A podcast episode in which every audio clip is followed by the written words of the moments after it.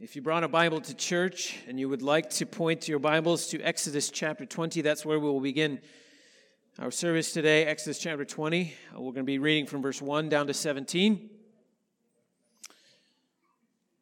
If you don't have a Bible, there should be one provided for you in the pew in front of you. And you'll find Exodus twenty on page sixty-one of the church Bible. We have made our way to the tenth of the Ten Commandments. And today we wrap up our series in the Ten Commandments. And I would just like to say to you, thank you for giving me the privilege of teaching through the Ten Commandments. It has been a joy to my soul. I, I trust that it has been to you as you've considered these Ten Commandments. Today we'll be considering the tenth commandment. So, Exodus chapter twenty, I'll read the passage and then ask for the Lord's blessing on our time together, that He would grant His Spirit to us to understand this text, and then we'll work our way through it together. Exodus chapter twenty, beginning at verse one.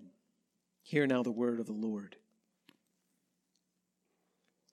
And God spoke all these words, saying, I am the Lord your God, who brought you out of the land of Egypt, out of the house of slavery. You shall have no other gods before me. You shall not make for yourself a carved image, or any likeness of anything that is in heaven above, or that is in the earth beneath, or that is in the water under the earth. You shall not bow down to them or serve them, for the Lord your God am a jealous God, visiting the iniquity of the fathers on the children to the third and fourth generation of those who hate me, but showing steadfast love to thousands of those who love me and keep my commandments. You shall not take the name of the Lord your God in vain, for the Lord will not hold him guiltless who takes his name in vain. Remember the Sabbath day to keep it holy. Six days you shall labor and do all your work. But the seventh day is a Sabbath to the Lord your God. On it you shall not do any work, you or your son or your daughter, your male servant or your female servant, or your livestock or the sojourner who is within your gates. For in six days the Lord made heaven and earth, the sea and all that is in them, and rested on the seventh day. Therefore, the Lord blessed the Sabbath day and made it holy. Honor your father and your mother, that your days may be long in the land that the Lord your God is giving you. You shall not murder. You shall not commit adultery. You shall not steal. You shall not bear false witness against your neighbor. You shall not covet your neighbor's house. You shall not covet your neighbor's wife, or his male servant, or his female servant, or his ox, or his donkey, or anything that is your neighbor's. Let's pray. Father, we come to you through your Son, and we ask that you would give grace to us now to understand your word. For we know, Lord, that without your Spirit, these are just words on the page. But with your Spirit, they are the words of eternal life. And so we ask, Lord, that you would speak to us, and that we who have ears would hear what the Spirit is saying to his church. I pray this in Jesus' precious name. Amen. Well, I wonder if you find it strange. The Ten Commandments starts off with these massive statements. You know, God says, I am the Lord your God. There is no other God before me, and you shall not worship any God before me because I'm the only. And then he moves on to these other massive statements like respect authority and don't murder and keep your marriage vows and don't steal from people and don't lie on the witness stand. And then the Ten Commandments close with the statement, oh, and stop staring at John's donkey. And you're thinking, like, how did that one make the list? Like, don't murder, I understand. but don't covet. That just feels beneath the other ones. Well, it is beneath the other ones, but not in terms of seriousness, in terms of origin, in terms of cause. The last commandment in the Ten Commandments might actually be the most serious of them all. The sting is in the tail, so to speak. So a fellow may read the first nine commandments and think to himself, I got this. I'm good. Don't worship Baal. Check. Don't dance around fires and pray for rain. Not even a temptation. Don't talk about God in the wrong way. Well, I just won't talk about God at all. Take the Sabbath off. Easy. Honor my old man. Don't murder, don't cheat, don't steal, don't lie, don't cuss and chew and run with others who do. I got it. I'm good. And then the tenth commandment comes along, and it pulls back the couch, and it opens the closet, and it peeks into your sock drawer, and it looks under the rug of your heart, and it calls this man to question his very desires, to question his motivations. Without the tenth commandment, it is conceivable that someone, after evaluating themselves from the outside, might conclude that they have kept the law of God. Without the tenth commandment, they might not see that what we do on the outside is actually a symptom of what's going on and what's already been done on the inside. Coveting is the sin before the sin. It reveals that our need for a Savior goes deep, like all the way deep, to the very bottom where our desires and affections and motivations live. As I said, the sting is in the tail. From the tenth commandment, you learn that you don't actually break this commandment with a crowbar in your hand. You don't break the tenth commandment by getting a motel room with a lover or by ignoring your mom's phone call at Christmas. You break the tenth commandment before you do any of those things. You break the tenth commandment in your heart. Covetousness is invisible to everyone except God. The tenth commandment reveals the depth of God's all-seeing eye. For here we learn that God sees into the very heart of the man, querying his desires, the things that move us and shape us and make us who we are. And here we see that God hold us, holds us to a standard, because God can read our thoughts. He knows our thoughts even before we think them. We hide nothing from Him. That our very desires are subject to His examination. Even the desires that we don't act on.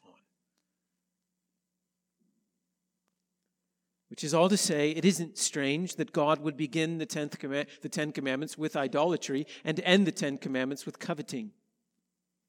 It isn't strange at all. And in a few moments, we'll see that those two things are actually the same thing. That idolatry and coveting commit the same sin. That one drives the other. So here's what we'll do. We'll, divide, we'll, we'll look at the tenth commandment. We'll define it first, and then we'll look at the ways in which it's broken. And then finally, we'll spend some time considering how the Lord Jesus himself not only forgives the tenth, tenth commandment breakers, but he also fulfilled the tenth commandment himself and gives us grace to keep it. So here's the big idea this morning. You can see this on the screen. Be content in God and all that he provides, and thereby keeping, keep the tenth commandment. So be con- content in God and all that God provides you, and when you do so, you'll keep the tenth commandment. So let's go back to verse seventeen, and let's read one more time the tenth commandment, and then we'll spend the next few minutes defining it. God says, you shall not covet your neighbor's house. Don't covet your neighbor's wife. Don't covet your neighbor's male servant or female servant. Don't covet your neighbor's ox or donkey. Don't covet anything that is your neighbor's. Once a man came to the Lord Jesus and told Jesus, Master, tell my brother to split our inheritance. And do you remember what Jesus said? He said, no. He told him, take care and be on your guard against all covetousness. For one's life does not consist in the abundance of his possession. From this statement, Jesus teaches us at least four things. One, that we must be on guard against covetousness. That we have a responsibility to protect ourselves from covetousness. The second thing is that there are different kinds of covetousness. Be on guard against all covetousness. So it comes in various forms. Third thing, covetousness has to do with possessions. For one's life does not consist in the abundance of possessions. And then finally, the Lord teaches us that coveting is somehow lessening God's purpose for our life. Well, I trust that you'll see that as we work our way through the tenth commandment. So what does it mean to covet? Well, simply put, to covet means to desire, to crave, or to yearn for something that belongs to someone else. To crave or to yearn or to desire something that belongs to another. So it's not really a wanting things per se. It's a wanting things that someone else has that you want for yourself. You see, desire is not wrong. We are not Buddhists. In Buddhism, it, it teaches that the, the, the source of all mankind's problems is desire. You need to get rid of desire. That's not what Christianity teaches at all. Christianity teaches that desires, if they're good, if they're for the right things, then God blesses them. So Christianity teaches that desires aren't wrong. You just need to focus your desires on the right things, for the right reasons. And neither does the tenth commandment forbid ambition. Ambition in and of itself is not wrong, as long as it's for the right things and with the right reasons. So it was the Apostle Paul who said that I make it my ambition to preach the gospel where Christ has not been named. Mission requires ambition. It's not wrong to have ambition. Second Corinthians five nine says that we should make it our ambition to please the Lord. So desire, ambition, these can be good things. We read it at the opening. God made us a thinking and feeling people. Delight yourself in the Lord, and he will give you the desires of your heart. So right desire for the right things is a good thing. So this is not what's being forbidden by the tenth commandment. The tenth commandment forbids wrong desires or desires for the right things for the wrong reasons. So one old Baptist catechism from Benjamin Keach puts it this way: the tenth commandment forbids all discontentment with our own estate, envying or grieving at the good of our neighbor, and all inordinate motions and affections to anything that is his. So coveting starts in the heart. As I said, it is the sin before the sin. And so for this reason, coveting is about as old as humanity itself. So I would like to show you this. One more time in the Ten Commandments, we're going to find ourselves going all the way back to the Garden of Eden. So if you have your Bibles open still, please point them to Genesis chapter three. Genesis chapter three. If you're using one of the church Bibles, that's page two.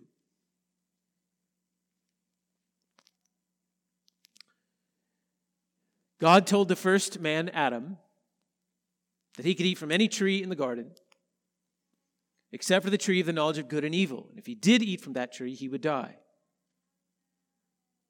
And then the enemy came and began to question God's word and question God's provision. And the enemy began to sow discontent in the heart of the woman. Genesis chapter three, let's be, pick up reading in verse four. So the serpent said to the woman, "You will not surely die, for God knows that when you eat of it, the fruit, your eyes will be opened, and you'll be like God, knowing good and evil." So when the woman saw that the tree was good for food, that it was a delight to the eyes, and that the tree was to be coveted, that's the word, same word, to make one wise, she took of its fruit and ate, and she also gave some to her husband, who was with her, and he ate. So you see what the enemy is doing here. He is sowing discontent in the heart of the woman. He's telling Eve, God is holding out on you. He lied to you. If you eat of it, you won't die. So eat of it, and by eating it, you can make yourself more than you are. You become more than what God has made you to be. You'll be like God himself. And he doesn't want that for you.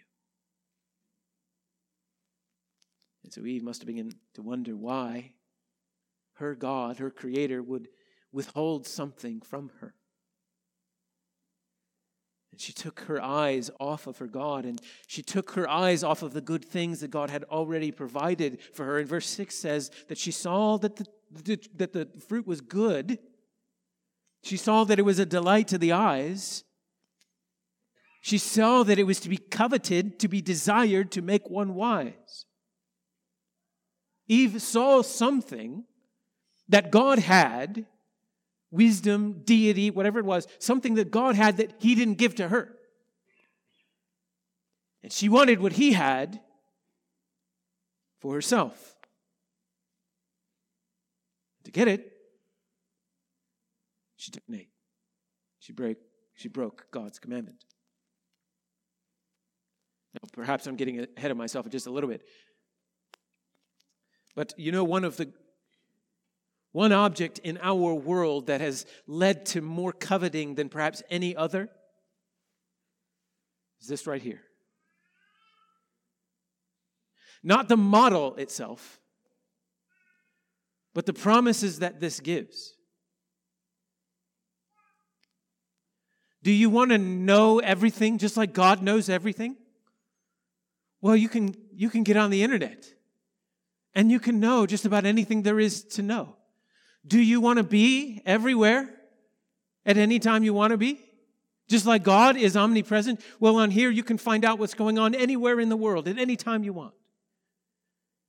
You can get a hold of anyone you want, anytime, just like God can. Coveting what God has, who God is, is the promise of the smartphone. And it's why we're so addicted to it. Because we want to be, just like Eve wanted to be, we want to be like God.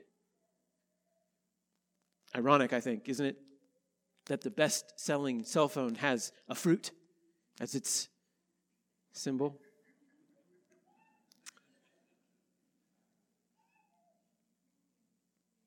Another striking example of coveting comes from the book of Joshua. So if you want, point your Bibles to Joshua. That's forward from Genesis, page one eighty-three.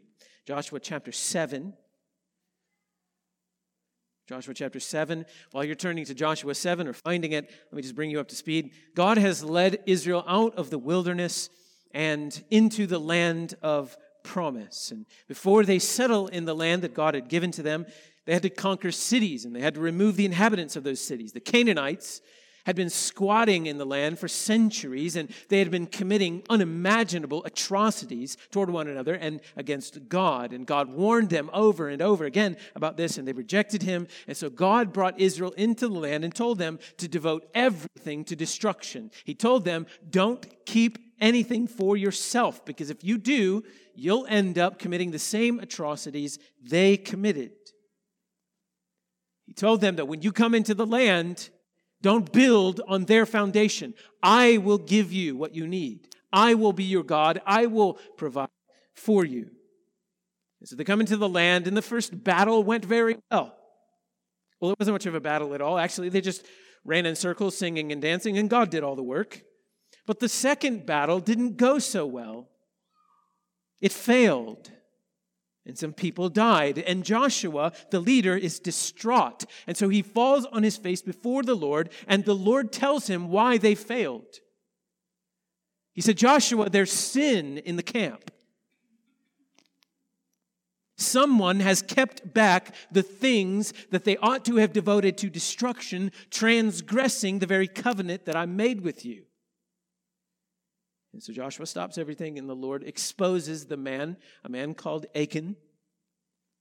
And if you have Joshua seven open, look at verse twenty and twenty-one. And Achan answered Joshua, truly I have sinned against the Lord, the God of Israel, and this is what I did. When I saw among the spoil a beautiful cloak from Shinar and two hundred shekels of silver and a bar of gold weighing fifty shekels, then I coveted them and took them. And see, they're hidden in the earth inside my tent with the silver underneath. Achan provides a good picture of breaking the tenth commandment. He coveted what the Canaanites had. Rather than trusting in God to provide for him and his family in the land, he wanted a leg up. He wanted something that God had given to someone else. And he became discontent with what he had, believing that he should have more than what he had, believing that by having more, he would have an advantage.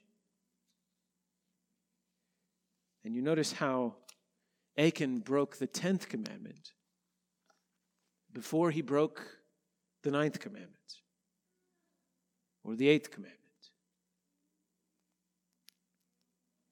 Earlier, I mentioned that the tenth commandment and the first commandment are the same.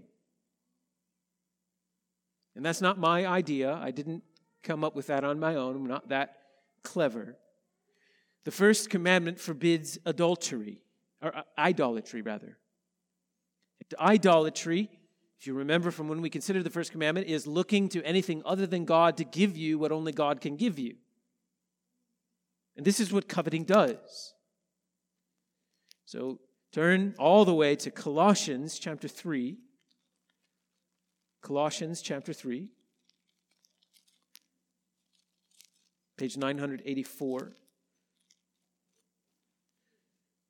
And I'll show you where I got this.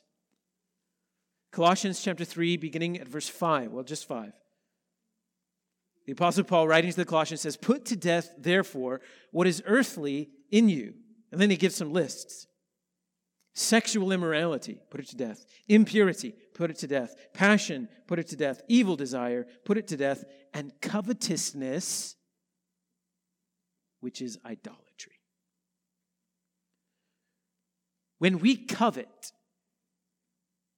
we look to something someone else has, expecting that if we had that thing, it would do something for us that only God can do for us. We think, if I only had what he has or what she has, then I would be better off. Or, inversely, if I didn't have what I have, then I would be better off. Remember, coveting comes in many forms. Well, I think this may come into sharper focus as we consider some of the ways that we break the tenth commandment. So, let's go back to Exodus chapter twenty, verse seventeen. Your fingers are getting a workout today, Not sorry about that. Exodus chapter twenty, verse seventeen. Let's kind of work our way through some of the things which God forbids being coveted in verse seventeen. So here's your examples in Exodus twenty seventeen. You shall not covet your neighbor's house.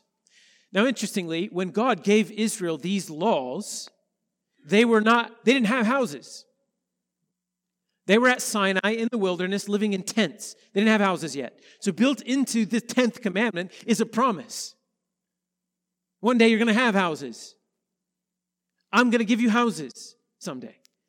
And built into that promise, into this commandment, is this idea that some of y'all's houses are going to be bigger than other houses, and those people shouldn't covet the bigger house. So when you come into the land, I'm going to provide you a house. And I want you to furnish it, and I want you to take care of it, and I want you to make it look nice. And I'm going to give your neighbor a house, and they're going to furnish it, and they're going to take care of it, and they're going to make it look nice.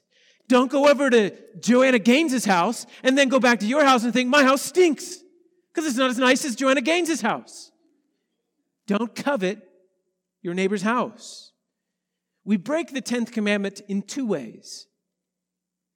When we see what God has provided others, and we compare that to the way God has provided for us. And one, we break it one way by becoming discontent with what God has provided us. We're telling God, I deserve more. You're not giving me what I deserve. That's discontentedness. That's the one way we break the tenth commandment. But the other way we break the tenth commandment is not by re- is by not rejoicing in what God has provided Joanna Gaines.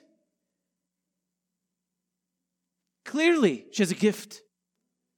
And God has blessed her. So we break the tenth commandment by being discontent with what God has provided us, and we also break the tenth commandment by not giving praise to God and thanks to God for what He's provided to others. If we think to ourselves, if I only had blank, then I could do blank like her, like him, then we're coveting. If I only had blank like he has, then I could do the things God has called me to do. If I only had a bigger house like they have, then I could host a Bible study in my home. I could have foster kids. I could host an exchange student. But I don't have what they have, so I can't do what God is calling me to do. That's coveting. So if H G T V causes you to sin, cut it off. It's not real anyway. I don't know if you've noticed this about H G T V, but Chad and Laura are newlyweds, and Chad is part-time cook at McDonald's, and Laura runs an Etsy store, and their budget is six hundred fifty thousand dollars for a house. And you're just nodding, being like, dang, wish I had six hundred fifty thousand dollars. Wish I was a cook at McDonald's. Well, the commandment goes on. Don't covet your neighbor's wife. So don't look at your neighbor's wife, then look at your wife and wish your wife was prettier or a better housekeeper or a better cook or more fun or whatever. Fill in the blank.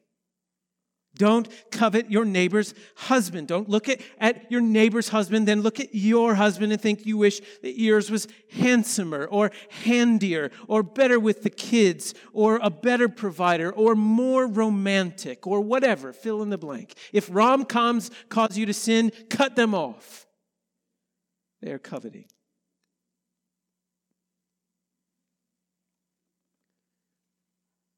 If you're single, this applies to you just as well. Don't look at your married neighbor and then let what they have feed discontentment in what God has provided to you. It's not a sin to want to be married, but it is a sin to believe that marriage can give to you what only God can give. Your contentment doesn't come from your marriage. Your contentment comes from your Savior. So be content with what you have. Be content with even what you haven't. If God provides you a spouse, great. Praise the Lord. Be faithful. Love that spouse. But if God has not provided you a spouse, great. Praise the Lord. Be faithful without a spouse. First Corinthians seven seventeen, Paul writes, "Only let each person live the life that the Lord has assigned to him and to which God has called him." If God has called you to marriage, be faithful in marriage. If God has not called you to marriage, then be faithful there too.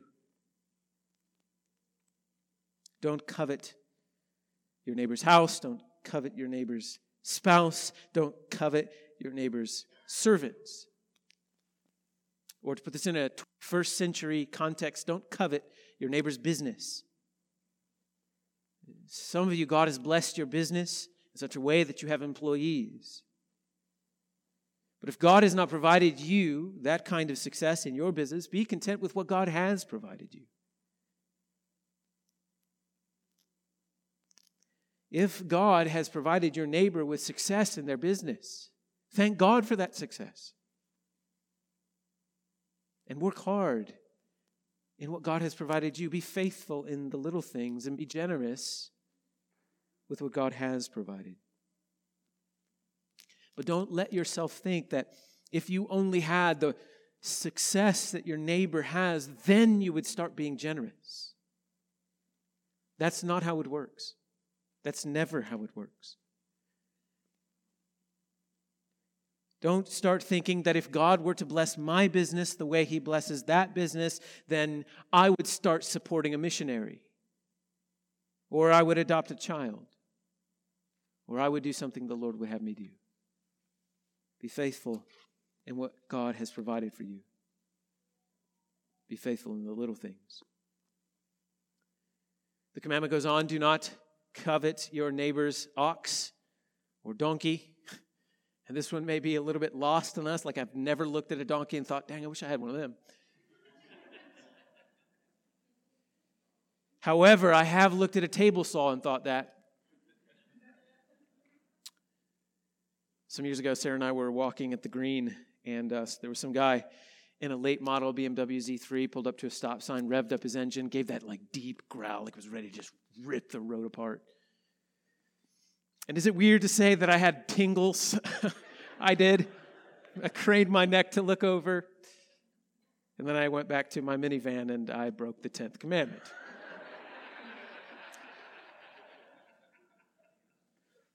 So don't covet your neighbor's tools, stuff. Finally, the commandment rounds itself out, really sinks its teeth in at the last part there where it says, don't covet anything that is your neighbor's. So it's not just your neighbor's house or their spouse or their blouse. It is everything that is your neighbor's. So it could be your neighbor's shape. It could be your neighbor's weight. It could be your neighbor's good health. It could be your neighbor's reputation. It could be your neighbor's children. It could be your neighbor's vacation time. It could be your neighbor's influence. It could be the amount of hair on your neighbor's head. Anything that is your neighbor's. If your neighbor has a circle of friends of which you're not a part,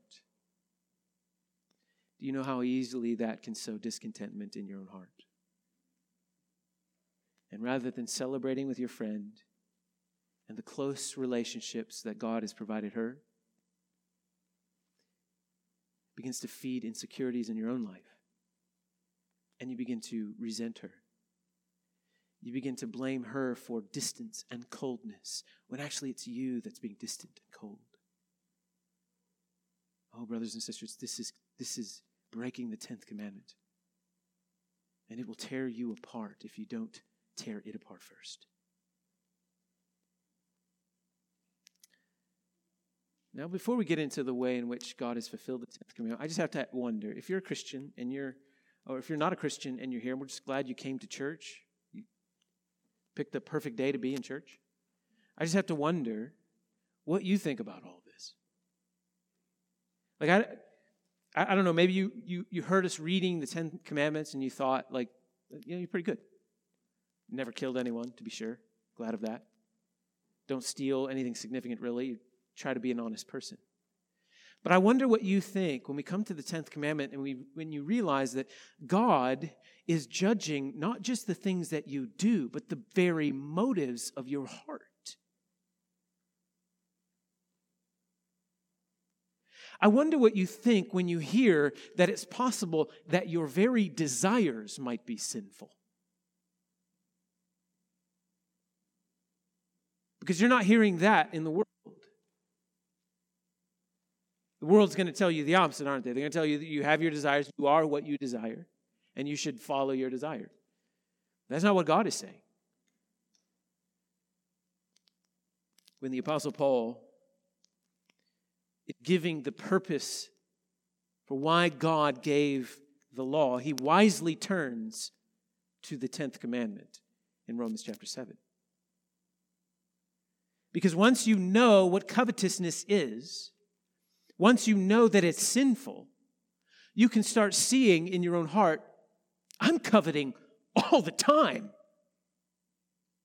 And the point of that is actually to lay a weight on your shoulders, a crushing weight,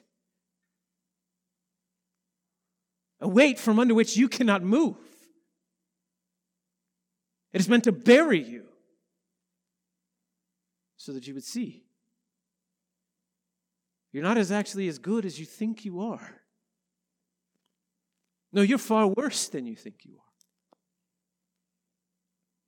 But it's also meant to show you that you're far more loved than you ever imagined.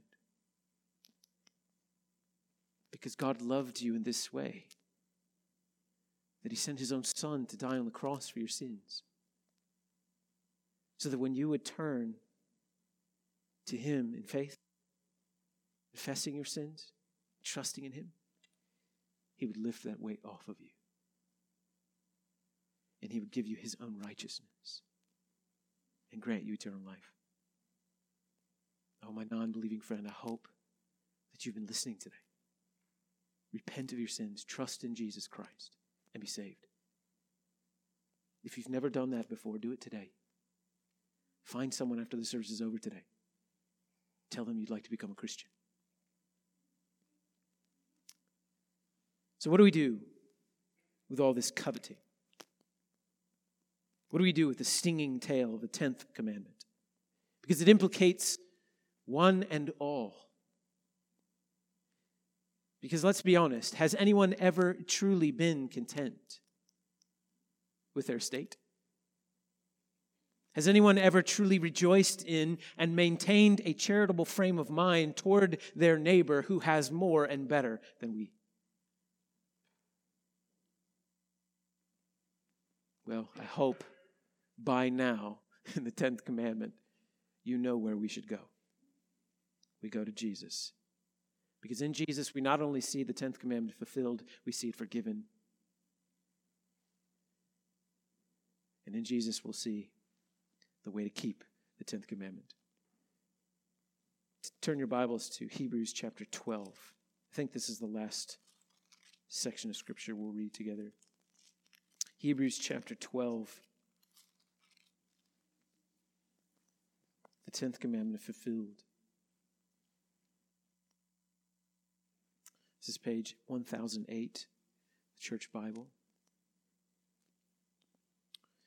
Hebrews chapter twelve, at verse one. Therefore, since we are surrounded by so great a cloud of witnesses, let us also lay aside every weight and sin which clings so closely. And let us run with endurance the race that is set before us, looking to Jesus, the founder and perfecter of our faith, who for the joy that was set before Him endured the cross, despising the shame, and is seated at the right hand of the throne of God. Consider Him who endured from sinners such hostility against Himself, so that you may not grow weary or faint-hearted. Coveting was born in a garden, and coveting was destroyed in a garden. On the night before He was arrested, the Lord Jesus in the Garden of Gethsemane knew what awaited him on the cross of Calvary. And he prayed. He said, Father, if it's your will, please take this from me. And that moment in the garden, the full weight, the full force of temptation to break the tenth commandment was leveled against the Son of God, and he defeated it with these words. Not my will, but yours be done. And in the garden, Jesus submitted himself to his Father, to his Father's will. Shall I not drink the cup that the Father has given me? He said. This is what my Father has given me to do. And he submitted himself to his Father. And covetousness got its teeth kicked out. Hebrews twelve tells us that having been united to Christ by faith, we can lay, asli- lay aside every sin. Because you have been united to Christ, because you have been filled with the Spirit of God, you have the power in Him to lay aside every sin. And so you, dear Christian, never at any point can be reading the Bible and say, I can't. I can't do this. You can't ask that of me, because you can, because you've been united to Christ. In Him you live and move and have your being. Having been united to Christ, you can lay aside the sin of coveting by looking to Christ. He is the founder and perfecter of our faith. He, for the joy that was set before Him, endured the cross. Here we learn how to overcome coveting in our lives. We look to Christ. You look to Christ. And you see in Him the thing that you most want. This is the secret, the key to overcoming covetousness. It is to satisfy your soul in Christ to the exclusion of all else. This goes back to something that we explored in the eighth commandment. You look at the thing that you want, and you ask yourself, don't I already have that thing or what that thing promises in Christ?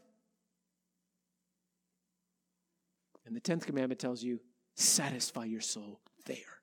Not in that, not in what that promises, but in Him.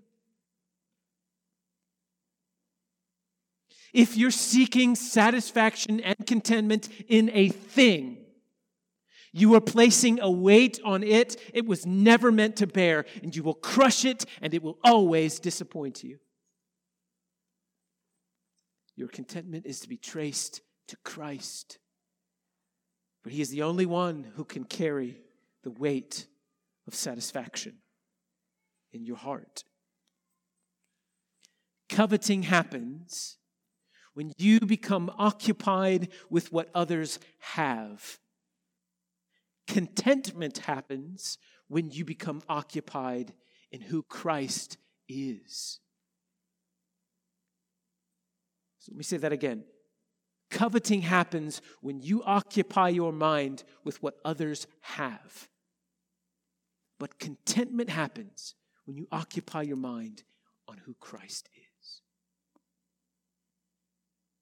So contentment is the antidote to the poison of covetousness. Outside of Scripture, I know no better work on contentment than the little book that I've recommended before called The Rare Jewel of Christian Contentment by Jeremiah Burroughs.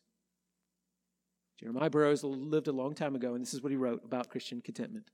He said, Christian contentment is that sweet, inward, quiet, gracious frame of spirit, which freely submits to and delights in God's wise and fatherly disposal in every condition. He goes on, nothing in the world will quiet the heart so much as this. When I meet with any cross, any difficulty, I know I am where God would have me, in my place and calling. I'm about the work that God has sent me. Close quote. The way to break the power of covetousness over your life is to trace your soul's highest satisfaction to your Savior, who is the source and the supply of delight itself. You draw sap from the trunk of the tree, not from the branches. And so in Philippians four, a passage no doubt familiar to many of you, the Apostle Paul writes this. And by the way, he's writing this from jail. You can see it on the screen. Paul says, I have learned, in whatever situation I am, to be content. I know how to be brought low. I know how to abound. In any and every circumstance, I have learned the secret of facing plenty and hunger, abundance and need. I can do all things through him who strengthens me. You see, from this you can see contentment is learned.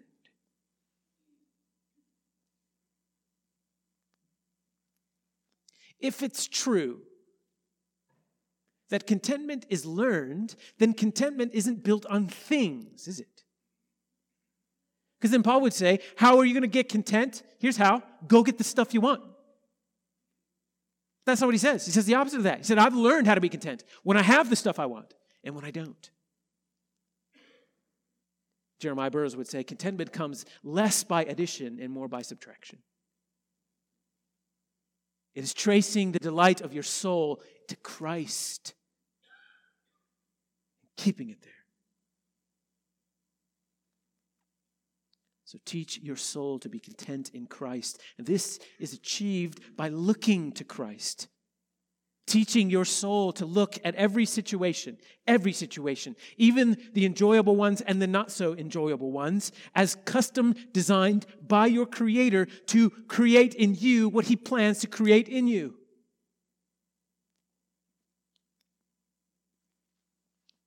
Romans five says, we rejoice in our sufferings, knowing that suffering produces endurance, and endurance produces character, and character produces hope.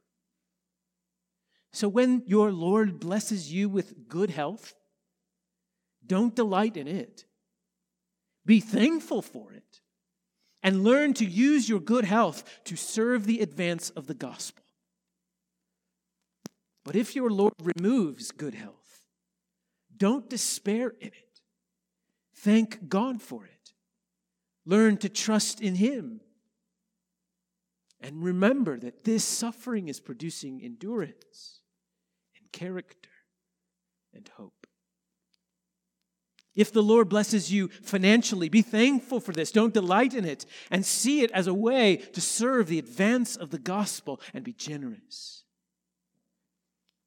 But if the Lord has you in a season where you're living hand to mouth, be thankful for God's kind provision. Learn to trust in Him. Learn to manage your finances well to His glory and be generous with what you do have. Because it's never about dollars and cents. Does anyone remember Jesus' story with the widow putting in the penny, the mite? If anything, that should just teach us that it's not about dollars and cents. You can give a million dollars or a dollar, both of them being generous or neither of them being generous. God is our provider. All that we have comes from Him. And life does not consist in the abundance of possessions, but godliness with contentment is great gain. Content your soul in Christ. Be thankful for what He has given you. And be thankful for what He has given others. I wonder if it's not the wisdom of God to give Americans the holiday Thanksgiving for Christmas.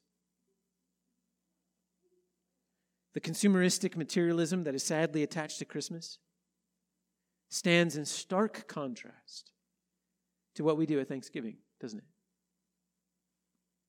So this week, as you're celebrating Thanksgiving with your friends and family, give thanks to God for all that He has provided you.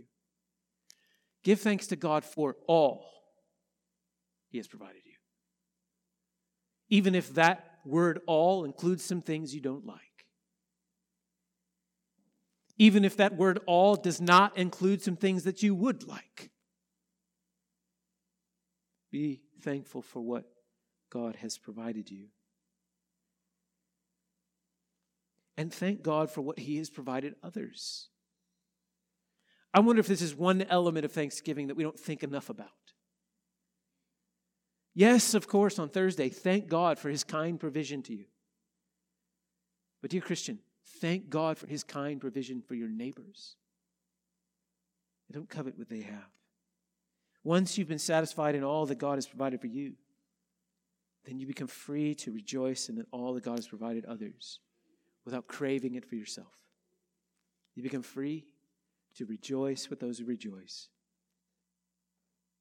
Guard yourself against all covetousness. Be content in Christ and give thanks in all things. Let's pray. Father, You are the giver of life. You are the giver of all things. And You are a good provider. Having given us life, having given us Your Son, it's more than we could have asked, more than we could have imagined. You are good, and You do good. So, Lord, forgive us, Your people, for our covetousness. Forgive us for our discontentment in what Your hand has provided. And, Lord, forgive us every time our hands receive from You and then our hearts complain. Is this it? Lord, we confess to being discontent in so many things, even in suffering, perhaps especially in suffering. For not believing Your word and Your purpose for it. Lord, we are an ungrateful people, selfish and self-seeking and stiff-necked. Teach us to be like Christ, to look to You, to accept the things that are laid before us, and to be faithful in the small things. Lord, give us eyes that are never satisfied until they're satisfied in You. Keep these eyes from looking to one another, wanting what they have. Make us content and profoundly thankful for what we have and for what You have provided others. Amen. Please stand to your feet for the assurance of pardon.